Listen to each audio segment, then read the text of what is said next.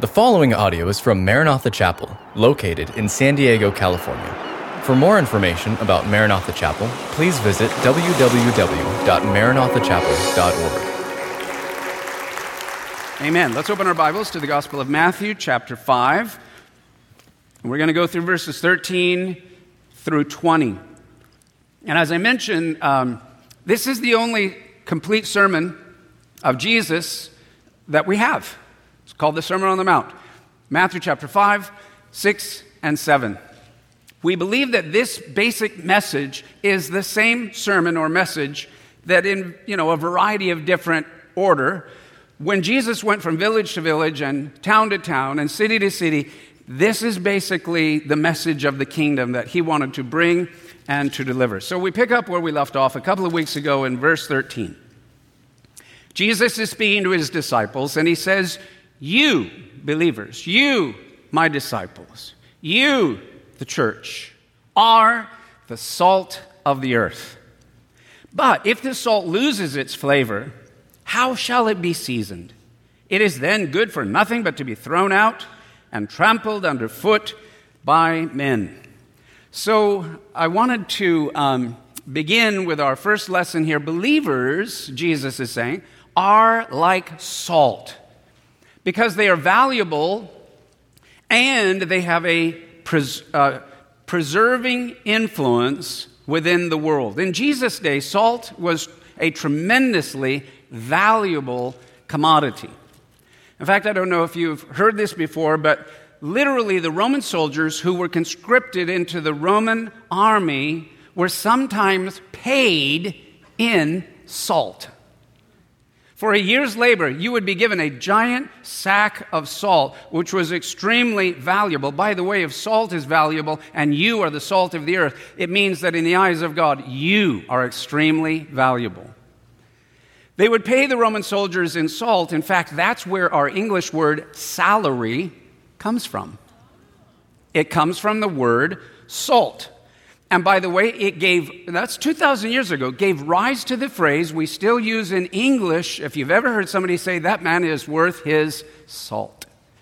So that's where it comes from. Salt was used, so why was it such a commodity? Why was it so valuable? Because they didn't have refrigerators 2,000 years ago. So, fine, you have animals and you, you, you have some meat, how are you going to, you know, preserve the meat so it doesn't start rotting and decaying very quickly? So what they would do is they would rub salt into the meat, and the salt, because God made it, literally stings and kills and destroys bacteria so that it cannot grow. And the meat can be, it can last. You can, it can be preserved. Jesus says, You believers are the salt of the earth. And in the meat, as it were, of human beings all around the world, and seven billion of them, uh, there is a rottenness that is happening to humanity, a decaying uh, process from sin, selfishness, pride, ego, all of the sins of the world and the flesh and the devil, and it's putrefying. And so God has taken the church, believers, to every nation, language, kindred, and tribe, and He has rubbed salt into the world that they might be saved, that they might be preserved, that they might have the opportunity to hear the gospel and become born again. So, salt preserves. Jesus said, You are the salt of the earth, you the believers. And look, this is not known or appreciated by the world, by the media. They, they, don't, they look at us in many ways as an annoyance, uh, you know, somebody to be picked on or whatever. They have no idea how preserving, how valuable that the church is around the world. But Jesus lets us know. The other thing about salt is that salt adds flavor to food. It doesn't just have a practical, um, you know, uh, ability to preserve meat. Uh, God gave it pleasure as well. It gives zest to life. And may I also then say that those who genuinely know and walk with the living God and have the Holy Spirit inside of them, believers bring flavor to the world in which we live. They bring a zest. Now, I'm a native, you know, San Diegan. I was born in San Diego, raised in San Diego. God called me to be in San Diego. And therefore, you know, I, I, my favorite food is Mexican food. I just got to say, that's it. I gotta go, I gotta have Mexican food. And so when I go to a Mexican restaurant and all my favorite places or whatever, the thing that I love the best about a good Mexican restaurant is right at the very beginning of the, ta- they bring to the table a bag of what? Chips. Bless the chips, Lord. In every Mexican restaurant, wherever they may be in the world. And then to the chips, my first instinct is I grab the salt. My wife grabs my wrist. It already has salt, I know. But not enough, you know, and I go and I shake it on there. I want the flavor, it's good. Oh. But salt also needs to keep its purity. Uh, for contaminated salt. Now, here was a big problem. If salt, man, that's what's going to pre- preserve our food in the future, well, it's, it's in sacks. And somebody, they tried, they would steal. It's a commodity. They would try to steal it. They would slash the bag. Uh, salt would drip out, or they would try to, you know, bring it somewhere, and some salt fall on the ground, or if it got knocked over and it's in the dirt, and you're trying to get the pure salt back into the sack. But if it gets too far, there's a certain point where the salt is mingled with the filth and the germs and the contamination of the dirt and you do not, that salt that gets mixed in with the dirt, you don't want back in the salt. Because would you not agree, you don't want dirty salt smeared into your steak? Hallelujah? So when a sack of salt got contaminated and it got dirt and germs and filth or whatever in it, now what do we do with it? Well, we can't use it for meat, to preserve meat, because nobody's going to want to eat it. Yuck. So what do we do with it? It still had a purpose. Guess what you do with contaminated salt? In those days, of course, they didn't have asphalt and they didn't have cement and the roads that we, modern roads we have today. They had paths through the bush and the brush. Well, to create those paths, you know, you wanted, once you had made them, which through great effort, uh, you don't want all the trees and weeds and little things growing up. So they would take the contaminated salt and pour that on the paths. Why? Because the salt will kill all the weeds and keep the path clear and plain. But notice, contaminated salt, its only purpose when it's filthy or contaminated is literally trampled under the foot of men.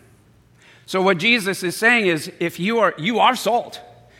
But if you live as a child of God a compromised life, a life of worldliness, if you let the filth and the germs of sin and compromise and contamination come into your life, He can still use you, but you're going to get trampled on and judged, as it were, by the feet of men. So remain and retain your saltiness, your flavor, and your ability to preserve.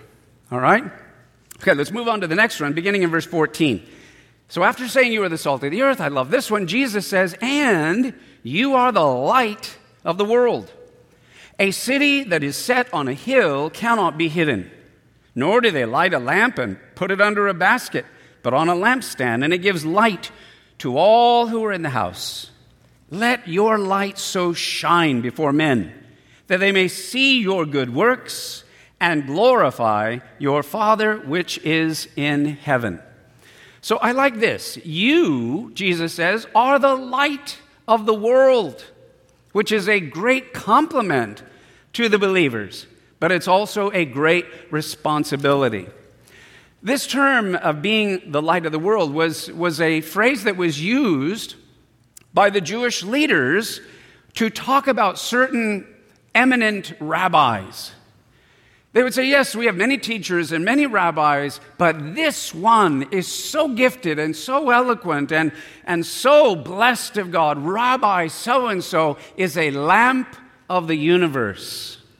Or they would say of another influential rabbi that even the rabbis looked up to him, they would say, He is the light of the world, or they are the lights of the world.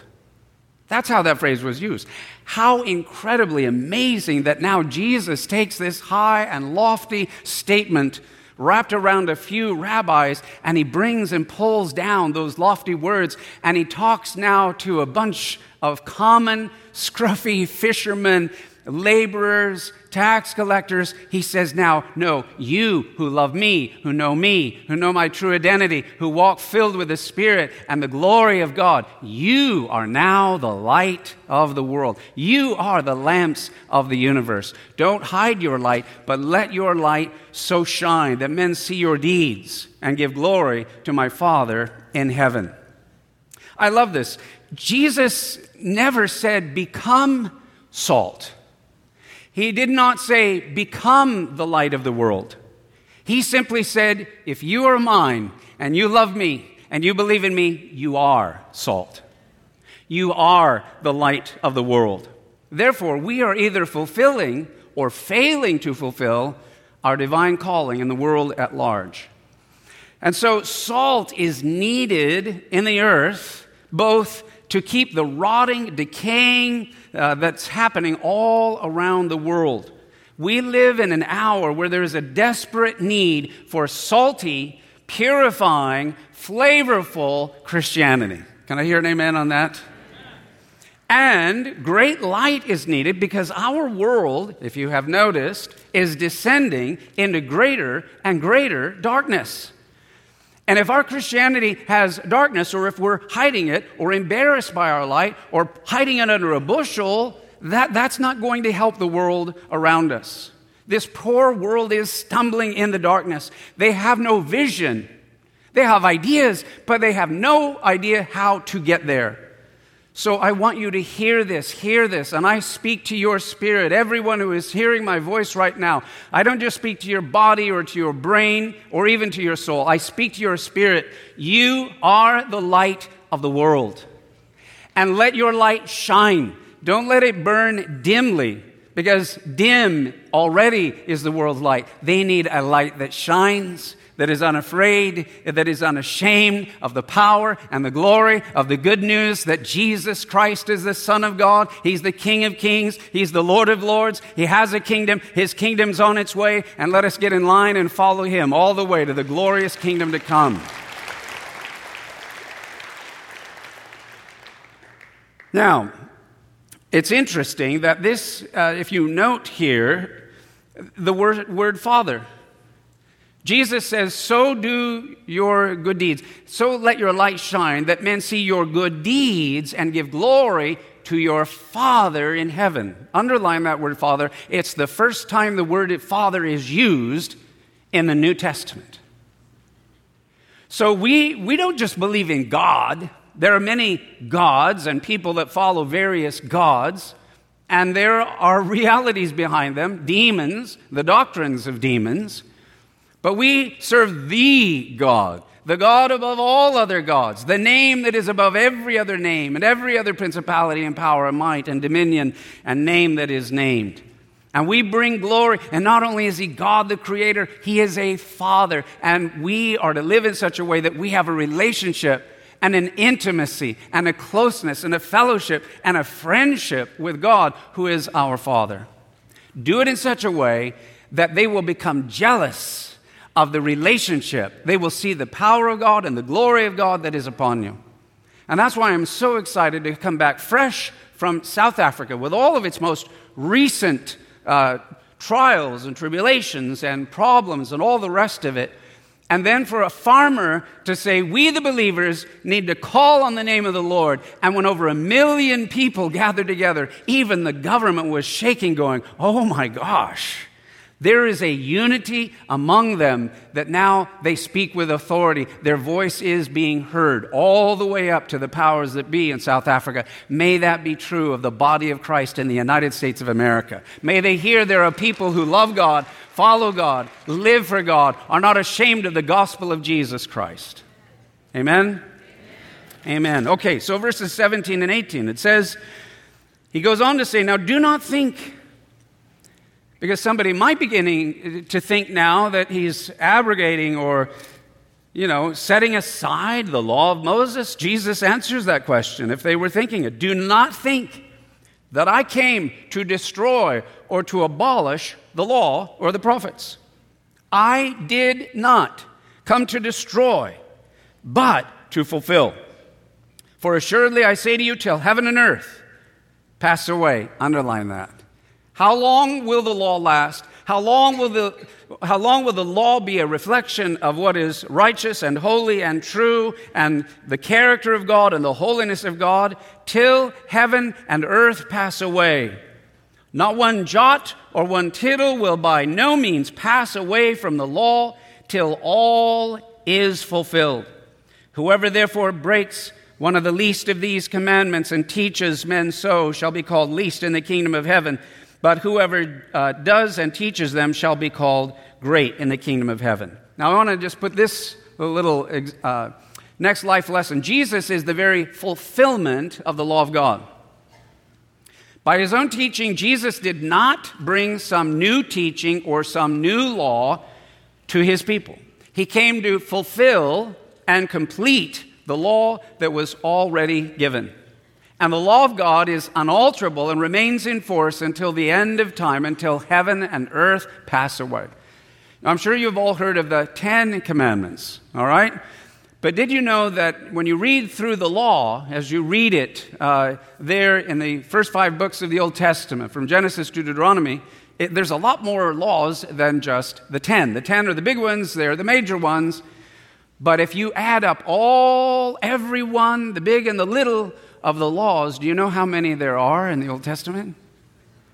613. Write that number down.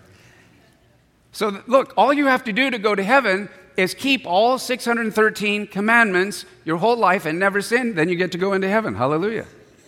How would you like to keep those 613 reminders in your pocket? All right? Literally, the 613 all, you know, it's like the Ten Commandments are 10 silos, and all the 613 find their way to one of the 10. They reflect perfectly the righteousness of God. And Jesus Christ fulfilled God's law in every area of his life. He fulfilled it starting with his birth because he was, quote, born or made under the law. Galatians chapter 4, verse 4. Every prescribed ritual for a Jewish boy was performed over him by his parents. And he lived all of the Ten Commandments and all of the 613 commandments. His whole life, he never broke one, not even once. Not only did he never break one of the laws of God, he never even thought wrong of the laws of God. He is the only one who actually lived the law, fulfilled the law, and then ultimately fulfilled it when he died on the cross because the law condemns us. It shows us what sin is and that we are sinners. And then Jesus died as the holy, righteous, eternal, law fulfilling Son of God. He died in our place because the law says if you, the soul that sins, the punishment is death. But because God loved us and He didn't want us to die and perish and be eternally separated, Jesus, who was holy and righteous and law fulfilling, took our place and paid the price. He died for us and then He rose again. And all of the righteousness of the law is now literally personified in the personality of the Lord Jesus Christ. So we are married, not so much to the law, but we are now married as the bride to the Lord Jesus Christ. And He works His character, His righteousness, which is reflected in the law, all through our lives as we follow Him. Amen? So, um, I want to I want to show you a picture because when Jesus said, Not one jot of the law will not be fulfilled, and not one tittle, one, one little mark. So I put in your notes here, the, it's, the smallest letter in the Hebrew alphabet is that letter right there. It's called a yod. Everybody say yod. Yod. A yod is basically an apostrophe in, you know, in our writing. It's the tiniest, smallest letter. And Jesus said, not even an apostrophe, apostrophe will be left unfulfilled. And then beyond that, there, the, the tittle is just, see that little kind of a dot almost, just a tiny little dash up at the top of the yod. He said, not even that will be unfulfilled. The tiniest little mark, like, like the dotting of an I or the crossing of a T in English, it will all be fulfilled. Now, there, this is not in uh, the Bible, but there is a tradition among the Jewish people about Solomon. You know that the, every year the, the, the king was required, uh, or if not every year, at the beginning of his reign, he was to write the laws of God with his own hand in Hebrew. So when Solomon was king, he had to write a copy of the law. And if, he made, if you made a mistake, then you know you had to start over again. Well, the, the Jewish people say that when Solomon was writing the law, he came to this one part. God said to the Jewish kings, He said, The three things I don't want Jewish kings to be like the Gentile kings. Don't multiply these three things. What are they? Number one, don't multiply gold to take your, you know, oh, look how much gold we have. Number two, don't multiply horses. The reason for that is, you know, it, horses in that day were like tanks in modern warfare. Don't take pride in your, how big your army is. And the third thing that God said is don't multiply what? Wives. Well, do you know that it said that the, the Jewish rabbis that when Solomon was doing that, he quoted that, don't multiply wives, but he left out one tiny little mark. And by leaving out that tiny little mark, it changed the meaning of the passage so that then the passage read, uh, Do not multiply gold, do not multiply horses, but it's okay to multiply wives. Because with leaving out one little mark, it changed the meaning. And that if you multiply wives, then God will be with you and bless you or whatever. And that Solomon did that. Now, whether that's true or not, I don't know. But the reality is, he did multiply all those things and he got in big trouble. How many married men do we have in here? How many would agree one is more than enough? Hallelujah. I don't need a thousand. Hallelujah. One is enough for us all. How many of you wives want a thousand husbands too? I mean, come on. One, one, and making the two one. So here's what I want to make for you. Does this have personal application? Yes. God delights even in the smallest mark of His Word, even in the tiniest little dot. God delights in using the small. God takes pleasure in using that which is weak or even insignificant to demonstrate his power and glory. And literally, the change of destiny can happen in the tiniest little mark. So that represents every one of you and me. We might be a tiny mark in the history of humanity, but without you, and without your relationship with God, the universe is missing and history is missing. Your destiny is important. For God, all things work together for good to those who love Him and are called according to His purpose. So if you are brought low or esteemed as insignificant in stature in this world, you can trust your life is immeasurably important to God. It has tremendous significance. Okay, let's close with verses uh, 19 and 20 this morning. It says in verse 19 again Whoever therefore breaks one of the least of these commandments and teaches men so, shall be called least in the kingdom of heaven. Notice they don't lose their ability to be in heaven, but they have lost something. They'll be the least. But whoever does and teaches them all the righteousness, holiness, character of God's law, he shall be called great in the kingdom of heaven. For I say to you that unless your righteousness exceeds the righteousness of the scribes and Pharisees, you will by no, by no means enter into the kingdom of heaven. So we come to the last life lesson here, where may we all realize our desperate need for all that Jesus offers us in salvation. Jesus raises the bar. He says that the scribes and Pharisees who spend 24 hours a day, seven days a week, all they do is try to live according to the law. And then what if you're a fisherman? I got to go to work. I'm a laborer. I'm a carpenter. Or what? I don't have time to do all that spiritual stuff. But Jesus says, Your righteousness has to exceed the guys that that's all they do in order to enter the kingdom of heaven. Man, uh, that would be very, very discouraging. And what it, what it really, ultimately, the Sermon on the Mount brings us to is I can't do it. Even if my heart wants to and, and my best effort and desire, I cannot fulfill the law to the requirements that God has. Therefore, the whole point of the sermon is to cry out for a Messiah, a Savior, a deliverer, a one that will give us by His amazing grace salvation and transform us from the inside to the outside into the character that brings pleasure to the heart of our Father in heaven. Amen?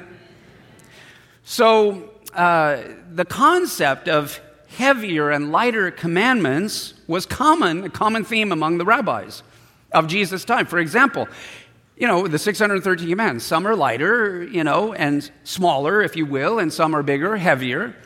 Um, so, for instance, a lighter command would be I don't know if you knew this is in the law of God, but it, but it actually says if you come across in nature uh, a mother bird and she's struggling to feed her little ones, uh, th- then you are to help her feed the little birds that are out within nature. I love that. God cares about the littlest things. And a heavier command would be honor your father and mother. Jesus is saying that there are lighter and heavier commands, and there are also, therefore, lighter and heavier people in the kingdom of God. There will be lightweights, as it were. They're in heaven, they're in the kingdom, but they're light. And there are those that will bring heaviness. In fact, the word for Hebrew for glory is the heaviness of the presence of the glory of God. Think of Belshazzar in Daniel chapter 7, verse 25. If you want to write down a cross reference, God said to this pagan, you know, or this king, Belshazzar, he said, You have been weighed in the balances of heaven and you have been found wanting. What that means is you have no, you are light. You don't even measure on the scale.